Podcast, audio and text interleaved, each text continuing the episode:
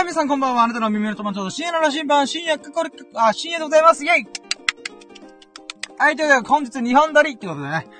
いやー、さっきね、30分間ね、友人の一周忌を、亡くなった友人のね、一周忌の話をしたんだけどね、もう全精力出しまくってね。いやー、ちょっとしんどいし眠いなー、みたいな。で、2本目撮るのどうしようかなーと思ったけどね。やっちゃいました。はい、ということでね、今回がね、171ってことで、171回目のラッキーラジオでございます。イェイ！で、現在の時刻は2022年の、5月22日日曜日の午前3時でございます。皆さんいかがお過ごしでしょうか？こんばんは。ということで、おばんとせ、グッドミッドナイトということでね、ザ・深夜でございます。深き夜でございます。アーカイブで聞いてるとね、おはようございます。こんにちは。こんばんは。の方もいらっしゃいますでしょう。皆さん、What's up？My brother のシスターってことだね。調子どうよ。私はね、元気もりもり、ラッキーな日々を過ごしております。でね、ラッキーな日々を過ごしてはいるんですけども、ラッキーな日々を過ごしてるんですけども、最近ちょっとラッキーラジがね、なかなか、お送りできてなかったんですけど、これまでのね、一日を振り返るってことで、なんとかこう、全精力を出し切って、また2本撮りやっております。ちょっと待って、今、鼻ほじる。いやー、目がパチクリしてる。あと脳みそがバグってんなーっていうのは分かってるんだけども、この日をね、ちゃんと振り返ってないじゃないか、俺っていうことでね、なんとかかんとか振り返っていこうと思う。さあ、その日は一体何なのかっていうとね、私、コロナのワクチンを打って3回目のね、ワクチン接種なんですけどもね、3日間寝込んでおりました。で、3日間寝込んだ結果ね、きついなーと思ったから、病み上がりの1日、忘れもしない。すーげー気持ちいいと思って。めっちゃ体調いいんですけど、みたいな。そんな日々がありました。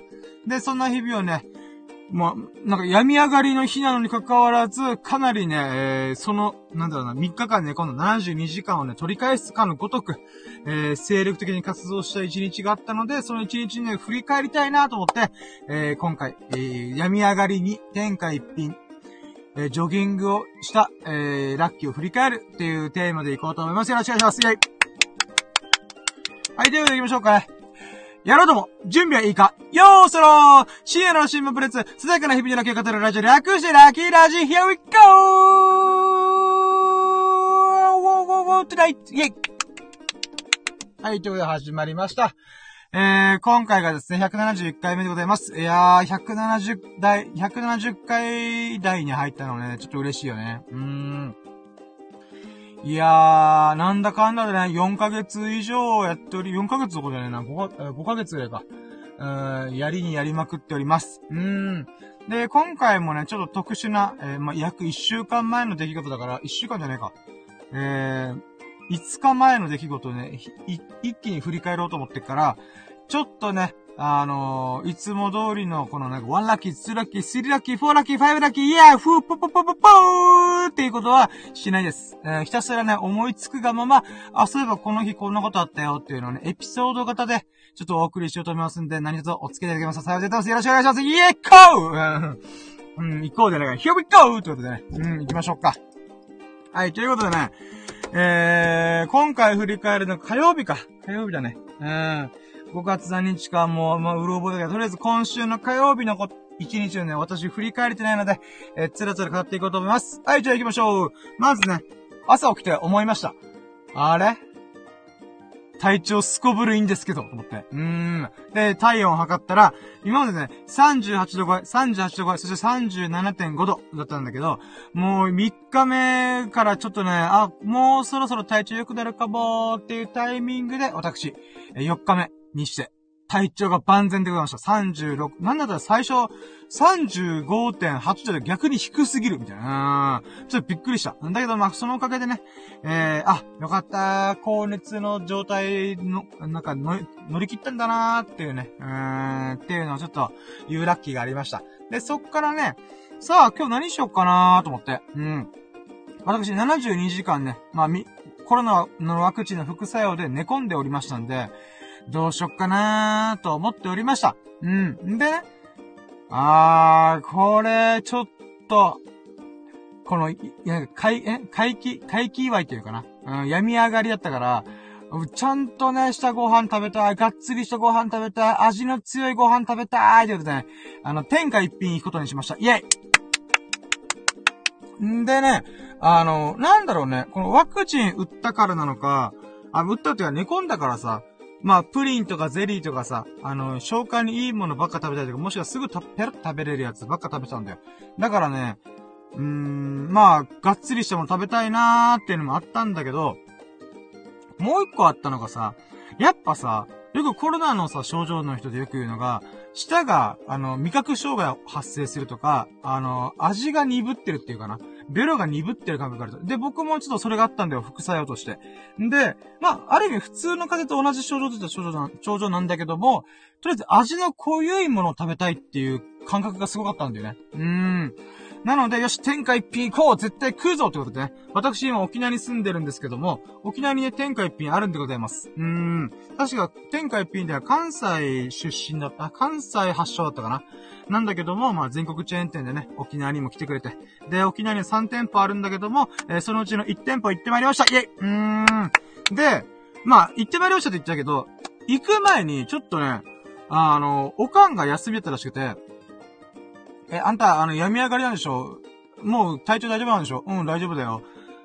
映画見に行かないって言われて、珍しいね。何見に行きたいのって言ったら、新ウルトラマン見たいですって言われて、おかん60超えてんのに、めちゃくちゃ、あれじゃん、なんだろう、感性がフレッシュだなと思って。なんでね、感性がフレッシュなおかんと一緒に、新ウルトラマン見に行く前に、天下一品食いに行こうと。あ、なんか飯食いたいんだよね。天下一品行こうと思ってんだって言ったら、あ、じゃあ私も行くっつって。え、おかん天下一品食えんのみたいな。ラーメンだよ。結構こう、ごっつり、こってりだよ。みたいな。って言ったら、大丈夫大丈夫っつって。だからね、おかんそこも、胃袋もフレッシュだなと思いながら、天下一品でラーメンおかんと一緒に食べに行きました。んでね。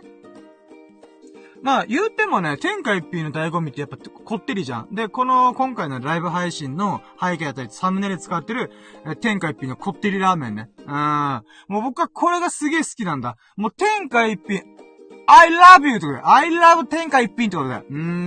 だからさ、これ、I love ニューヨークのさ、なんか T シャツあるじゃん。お土産とかよくあるような。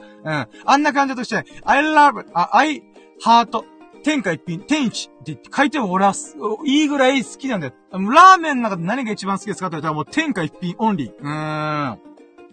それぐらいね、天下一品好きなんだよね。ただね、天下一品はね、こう、年に数回ぐらいしか行けないんだよ。なんでかっていうとね、お腹下すんだよ。もうね、弱い30にしてね、ガタが来てますからね。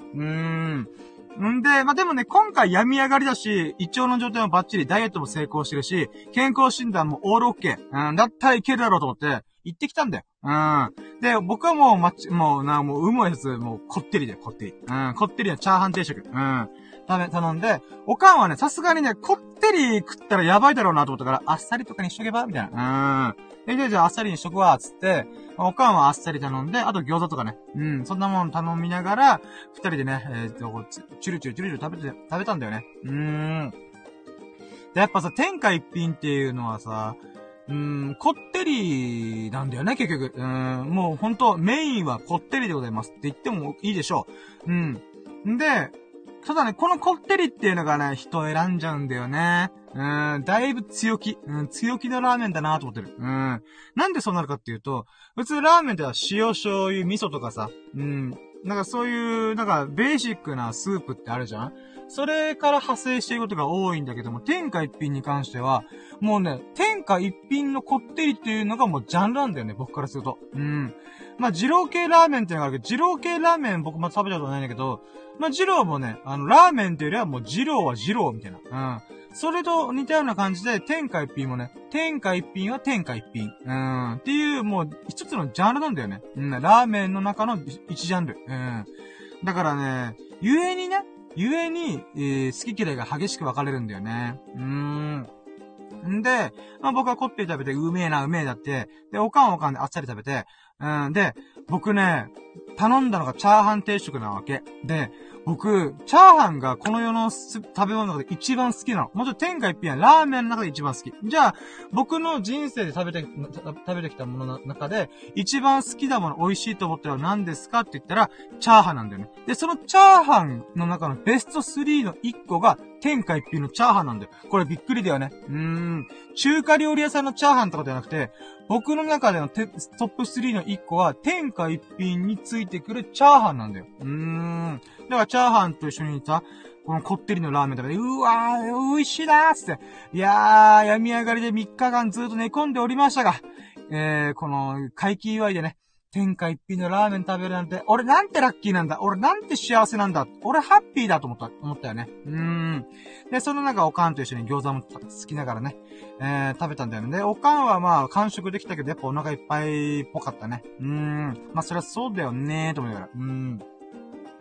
で、まあ僕も僕でさ、チャーハンをおかんとちょっとね、1/3ぐらい分けて食べたんだけど、それでもやっぱお腹いっぱいになったから、昔だったらね、この、天下一品のこってりとチャーハンのセットでペロリ、なんだったら餃子も1人でつけてた。それぐらいでもね、食べれたんだけども、やっぱ胃袋がちっちゃくなってんなーと思って、まあダイエットしてるからね。んで、まあそんな流れで、天下一品美味しくおかんと一緒に食べることができました。ありがとうございます。イェイびっくりしたから、天下一品今まで現金支払いオンリーだったのにさ、やっぱコロナの影響かなんだろうね。自販機ってかセルフ支払い、みたいなのができておりました。びっくりしたね。あら、あの天下一品がすごいなんかハイテクじゃーんと思ったけどね。だから、注文をタブレットでやるんだよね。これもびっくりした。今まで店員さんが注文取りに来てくれたけど、これからはタブレットなんだ、びっくりみたいな。時代は進んでるね。ちょっと水飲みます。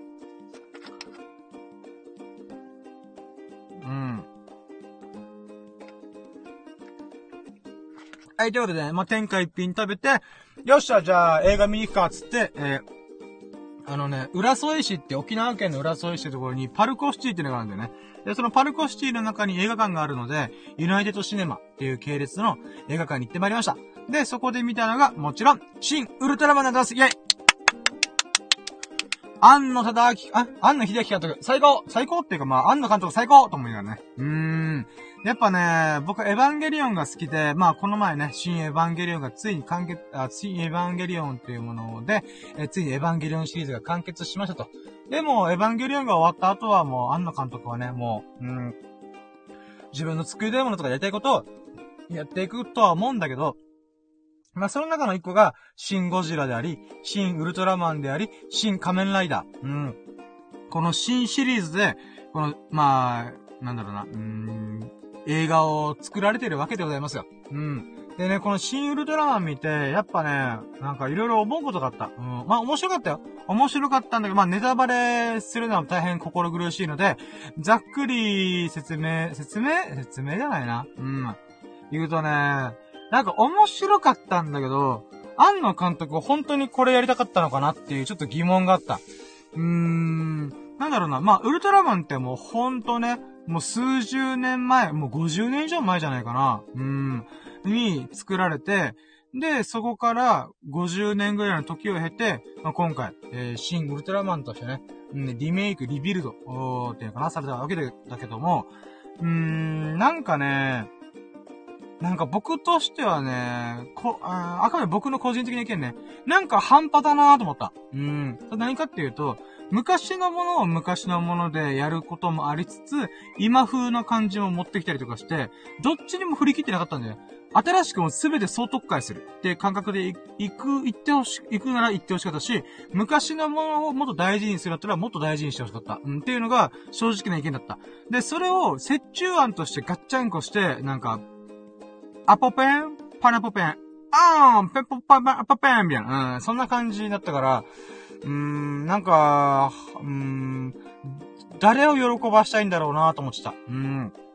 旧来のファンは、これを見てどう思うんだろうなと思ったし、全くウルトラマンについて事前知識がほぼない僕からしたら、なるほどみたいな感じだった。だからね、なんか、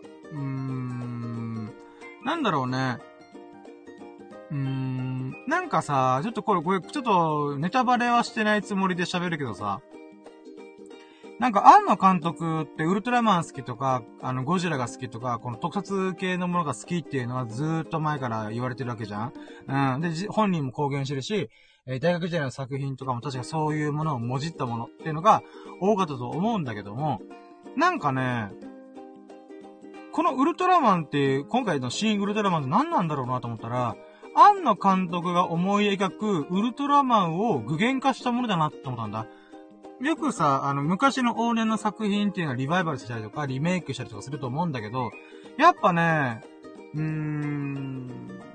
なんだろうな、昔のものを見るとさ、やっぱ荒いんだよね。うん。それはそうなんだよ。だって、その当時センセーショナルだったとしても、それを見て影響を受けた、この若手というか新しい世代が、それをより、インスパイアを受けて、より練り込まれた作品を作っていくわけじゃん。その時に何が起きるかっていうと、そういう結果ね、大昔の作品と今の作品の違いって何かっていうと、密度の濃さだと僕は思ってんだ。やっぱ昔のものって荒いんだよね。いろんな脚本とか設定とか。だけど、コアの部分がすごい面白いみたいな。っていうのはあるんだけど、おそらくだけど、庵野監督が幼き頃に見たものっていうのは、とっても面白かったし、コア中のコアの部分があったんだけど、やっぱ穴があったから、なんか雑な部分があったから、その雑な部分こそが、見た側が、想像しやすいっていう部分があるんじゃねえかなと思うんだよね。だから、自分で勝手にウルトラマンを見て、そのウルトラマンがこうだったらいいな、ああだったらいいなっていう風に、自分の妄想を、その空いてる穴のところにはめてく作業をしてると思うんだよね。なので今回の新ウルトラマンっていうのは僕はそんな感じがした。庵野監督が穴埋めをしたウルトラマンを見てるんだなぁと思ったんだよね。ただそれって逆を言えばさ、庵野監督がウルトラマンを見た時の衝撃っていうのがあるわけじゃん。つまり穴があるからこそ自分で補完をしまくって、自分の頭の中だけのウルトラマンっていうのがあるわけじゃん。その体験を庵野監督はしたけども、その体験をした庵野監督が作った、自分で穴埋めした、もうきっちりとした新ウルトラマン。その新ウルトラマンを見た僕らは、何もすることないんだよね。想像する余地がないんだよね。庵野監督が思い描いたウルトラマンってこんなもんなんか、なるほどなるほど。だけどそれは僕はもう完璧なウルトラマン見せられて、想像の余地がねえなーと思った。妄想する余地がないなーと思ったんだよね。まあでも、面白かったよ。面白かったゆえにね、なんかそこがすごい気になった。これは一体誰のための作品なんだろうなーとか、強いて言うなら庵野監督のための作品だよなーっていうのを、すごい感じた。まあそれはあくまで僕の個人的な意見というか感想だから、別にね、面白かったでいいじゃんって思う人もいるだろうし、だよなーって僕の意見に賛同する人もいると思うし、いやいやもっとひどかったよっていう人もいるだろうと思うんだけども、まあ、僕としてはね、そういう感想を抱けたと。でもね、見てよかったよ。これはとっても面白いというか、なんだろうな、まあ現代チックというか、こういう作品も出てくるんだなーっていうのね。っていう意味で学びになった気づきもいっぱいありましたと。で、それをおかんと一緒に見れたことも喜びよね。で、おかん、ウルトラマンに関して全く俺よりもわかんねえだろうなーと思いつつも、まあ見てて、まあ面白かったよーって言ってから、楽しめたんだ、すげえな、うちのおかんと思って。ほんと感性フレッシュと思いながら。で、その後、パルコシティをいろいろブラブラしてる中で、僕がね、ちょっと行きたいところがあって、2箇所あったんだよね。それが、1箇所が、プラモデル屋さん。で、プラモデル屋さんって何のプラモデル屋さんかっていうと、バンダイの直営店。G ソウルっていうところなんだけど、まあ、ガンダム系のフィギュアっていうか、プラモデルがメインで置かれてるんだけど、そのうちの半分、天然の半分ぐらいが、このバンダイが作ってるフィギュア。例えば、ジョジョの奇妙な冒険とか、アキラとか、ワンピースとかね。そういう、あと、おもちゃ的な玩具とかの、プラモデルとかフィギュアがずらーっと並んでるショップがあるんだよね。で、そこで僕、なんかね、ちょっとプラモデル買いたいなーと思ったんだよね。で、おかんもさ、見てみるってことで、見るのおかんと思って、また感性フレッシュだな、うちのおかんと思いながら。で、まあ、こんなガンダムあるんだよとか、エヴァンゲリオンとかのプラモもあるんだよとかね。ワンピースとか、アキラとか。まあ、僕がね、漫画好きだし、アニメ作品好きだから、まあ、これがこういう作品で、こういうのはいろいろあるんだよね、みたいな。っていう話をしてたんだよね。で、そこで僕が見つけたのが、まあまあ、なんていうかな、500円の、簡易プラモのセットが売ってたんだよね。あ、これ安いと思って。プラモデルってガンプラって基本的にさ、2000円以上とか3000円、5000円当たり前の世界なんだよね。で、僕的にはちょっと今お金が経済的に厳しいから、どうしよっかなー。2000円超えのやつちょっと買えねえなーと思ったんだよね。そしたら、やっぱそういうね、お悩みに向けて作られた商品があったんだよね。それが、初代、ほんと、ファーストガンダム。アムロレイが乗ってるファーストガンダムと、21世紀のファーストガンダム、ガンダムシードのキラヤマトっていう主人公が乗ってる、ストライクガンダムっていうのがあるんだよね。その二つが、なんと簡易パッケージで、500円で売ってんだよね。いや、すごい。二つ買っても1000円ぐらいじゃんと思って。で、まあ、これを買いました。で、あと、その G ソウル撮影 OK っていうから、もう、しこったま動画撮りまくりました。アキラのフィギュアとか、ガンダムのフィギュアとか、あと、陳列されてんだよ。陳列っていうのは、ディスプレイか。ディスプレイされてる。例えば、なんていうの、ドラゴンボールのブロリーとベジータと悟空で戦ってるシーンを再現しましたとか、ガンダムシードの、フリーダム、ストライク、フリーダム、ジャスティス、プロビデンスの3体が、こう、銃をぶっ放しちゃってる。みたいな、ディスプレイまであるかっけえんです、とにかく。でそういうものも撮りまくっておりました。でね、今回やっぱ買ってよかったなと思うのが、その、ファーストガンダムと、ストライクガンダム、のやつを買ったんだよね。で、これがね、非常に良かった。良かったってまだ作ってないんだけど、なんで良かったかっていうと、安かったんだよ。500円ってすげえ安いじゃん。びっくりし、びっくりーと思ったんだけど、これね、他のプラモデル屋さんというか、また別のところ行ったんだよ、この前ね。そしたらびっくりしたんだけど、同じやつが1000円だから、1個1000円ね。だから、直営店で買った方が安いとかいうわけわかんないことが起きてんだよね。すごいな、ここと思って。なので、まあ、そういったね、新しいプラモデルというか、プラモデル、まあ、昔やってたけど、まあ、ガンプラの、また新しく弱い30にして、取り組みたいなと思いました。これまたラッキーだね。はい、じゃあ続いて、その後に、ユニクロ行ったんだよね。で、ユニクロって何を探したかっていうと、僕、インナーを探したんだよね。インナー、肌着っていうのかな。これなんでかっていうと、これ言ってなかったけど、あれだよ。おかんが前、琉球ゴールデンキングスっていうプロバスケットチームの試合見に行ったんだよね。まあ、沖縄にはね、プロバスケチーム、琉球ゴールデンキングスっていうのがあるんだけども、うちの妹とか、おかんがファンなんだよね。なので、オンシーズンとか、今ね、試合やりまくってて、なんつうの、上位争い。結果どうなったかちょっとわかんないんだけど、とりあえずね、おかんとか妹がファンだから、ちょこちょこ試合観戦に行くんだよね。チケットでも高いよ。普通に数千円行くから、5000円とか超えてくから。なので、そんな高いものにも関わらず、まあ、おかんたちちょこちょこ見に行くんだよね。で、その流れで、なんかね、なんだろう、グッズがあるんだよ。琉球ゴールデンキングスのグッズがあって、その中の白い T シャツが、半額セールやってまーすってことで、おかんが、あんたこれ買うみたいな、って言われたんだよね、僕。LINE に連絡来て、じゃあ買っといてみたいな。で、僕が求めてた柄はなかったんだけども、まあ、シンプルな琉球ゴールデンキングスのロゴが入った、白 T 買ってもらってくれたんだよね。お土産っつって。ありがとうやっと嬉しいと思って。で、履いてみたんだよ。履いてみたら、乳首が透けてんだよね。スポーツ用の、このトレーニングウェアみたいなもんだから、ポリエステル生地っていうのかな。すぐ、汗かいてもすぐ乾くような生地で、作られてんだけど、その代わり、乳首が透けちゃうんだよ。うわ、透け透けじゃん。だからこれ 50% オフなんじゃんと思って。だからさ、こう、よく部活の子たちがさ、黒い、なんていうの、スポーツウェア着てる子多いじゃん。やっぱあれって生地が薄いから、透けちゃうんだよね。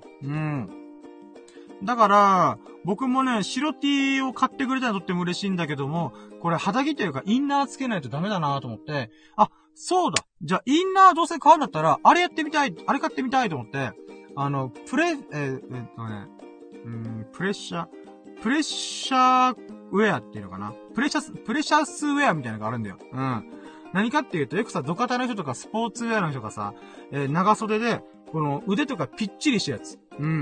結構腕をさ、キューッと締め付けてるようなウェアを見かけたことはみんなあると思うんだけども、それが欲しかったんだよね。で、これ調べてみたらさ、理由があるんだよ。なんでみんながそれつけてるかっていうと、そのぴっちりしたもの、圧縮、プレッシャスウェアだったかな、っていうのはどういうことかっていうと、プレッシャーなんだよ。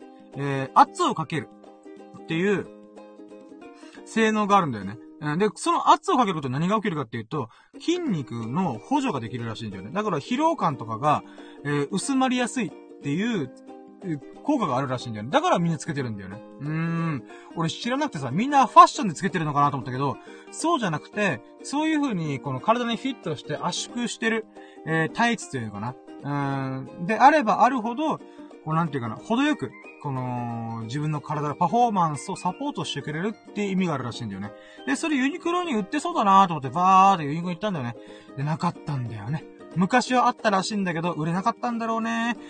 今は取り扱ってないんですよ、すいません。って言われて、ああ、そうですか、残念、と思ったんだけども、パルコシティ広いから絶対どっかで取り扱ってんだろうと思って、おかんと一緒に、まあ、ブラブラ洋服コーナーとか見に行ったんだよね。そしたらありました。ということで、今回、その、黒 T の、長袖のプレシャス、ウェアっていうのかな、圧縮 T シャツを、圧縮インナーを、購入しました。イエーイということでね。なので、これ家帰ってみて履いてみたら、もう、ドンピシャぴったりだった。あ、もちろん試着したよ。試着した上で、この琉球ゴールデンキークスの白い、スポーツウェア、スポーツ T シャツを着て、もうめっちゃイケてんの、俺。自画自賛だけど、急に自画自賛だと申し訳ないけど、まあね、これダイエット成功してよかったなと思ってるのがここ。自分の体がこんなにシュッとし始めたんだなっていうのを、やっぱ洋服とかで知るんだよね。だからこういうものもついに俺着れるようになったんだなっていう喜びがありました。で、その後、まあ、この、スポーツウェアを購入して、ちょっと待って、その後何やったっけな？ちょっと待って、メモ帳見るね。そうね。その後、家帰って、で、僕は僕でね、ちょっとラジオ撮ったりとか、ラジオじゃないけど、なんか、ちょっと出かけてくるわ、ってことで出かけてきました。で、ちょっと待ってよ。今、なんか、顔触ってみたらデロデロしてるから、ちょっと拭き上げさせて。ちょっと待ってね。多分、ラジオで初めてじゃない？顔を拭こうとするやつ。ちょっと待ってね。なんかデロデロ、やっぱ最近暑いからね、デロデロしちゃってるよ。ちょっと待ってね。この後水も飲むから、ちょっとお待ちくださいませ。しばしお待ちを。よいしょ。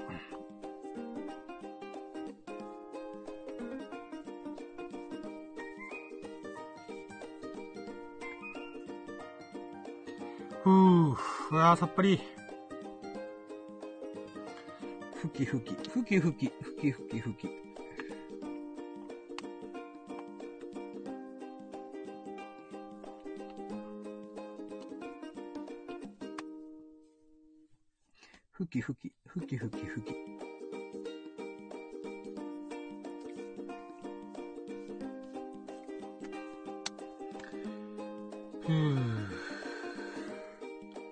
よし。オッケー。ちょっと待って、水飲むね。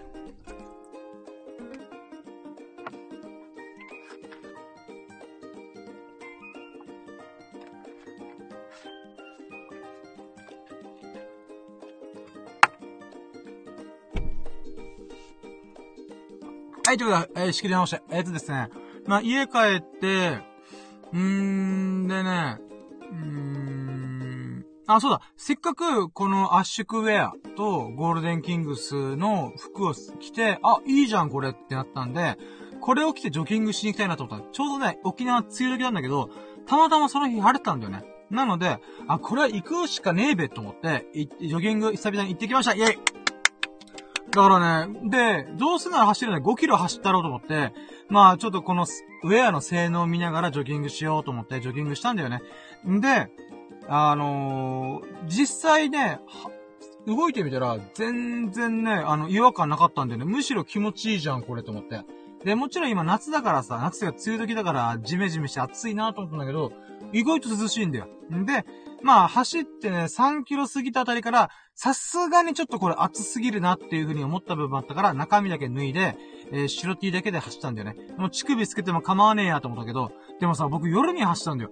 で、冷静に考えてみたら、夜に走ってれば乳首つけないんだよ。うん、だって光の量が少ないから。だから思った。あれこれ圧縮ウェア買わなくてもよかったんじゃんと思うから。まあ、でもね、やっぱこの、見た目がかっこよくなるから、これはこれでいいなと思って。まあ、もちろんね、これ買ったからって、また冬とかでも着ればいいから、何の問題もないっちゃ問題ないから、まあ、買ってよかったなと思った。で、まあ、ジョギングも終わって、5キロ無事に走り切って、やったーと思って。でね、ジョギング勢いでやってたんだけど、冷静に考えてみたらさ、私、その前日までさ、3日間寝込んでたんだよね。高熱が出て。3日間寝込んで、次の日に俺何やってんだろうなと思った。天下一品食べて、シン・ウルトラマン見て、プラモデル買って、圧縮ウェア、圧縮スポーツウェアを買って、で、ジョギング5キロしてると。俺めちゃくちゃバイタリティ半端ねえなと思って。もうほんとね、寝込んでた72時間を取り返せっていう勢いでね、やったなーと思って。それとっても嬉しかった。まあ、こんなもんかな。まあ、そういった意味でね、火曜日、すごい、なんだろう、この3日間を取り返す勢いで、日々を過ごすことができました。で、これをね、ちゃんと喋って残しておきたいなーと思って、喋りまくっております。で、現在が31分喋りまくったんで、まあ、こんなもんか。私の一日を一気に振り返ると言ったら30分ぐらいで終わるね。ということで、まあ、これを無事残せたことが私として非常に嬉しいです。ありがとうございます。はい、ということで、今回31分喋ってきましたが、今回の171、171回目のラキラジは以上になります。ということで、30分お付き合い本当に本当にありがとうございました。いやー。喋ってみるもんだね。意外とやればできるもんだね。正直2回目をね、始める前はね、まあ、だいぶ横着したけどもね、やってみたら30分ぐらいで終わるやないかと。はい、ということで、ここまでお付き合い本当にありがとうございました。面白いな、いいなと思ってくれましたら、ハートはコメント、フォロー、何卒よろしくお願いいたします。そして、ね、YouTube も頑張っておりますんで、YouTube の方も、もしよろしければ見ていただいて、で、面白いな、いいなと思ってくれましたら、高評価、コメント、チャンネル登録を何卒よろしくお願いいたします。ということでね。いやー、ここまでね、聞いてくれたそこのあなた、本当に優しい。もう、スーパースーパーカインドウーマン、まあ、カインドヒューマンか。でございます。これを聞いてくれてるあなたがやることだと喋ることできてますんで、本当に本当にいつもありがとうございます。はい、ということで、そんなね、優しいそこのあなたが、ほがらかな日々と、幸多き日々を過ごすことを心の底から祈っております。Thank you for listening. Have a nice day. Yeah!はい、ということでありがとうございました。今回が171で171回目の病み上がりに天下一品ジョギングをした、ラッキーを語るラジオということでお送りしてまいりました。いやー、33分ぐらいかな。喋りまくったね。ということで、ここまでご清聴いただき、本当にありがとうございました。ということで、じゃあ、バイ、終了。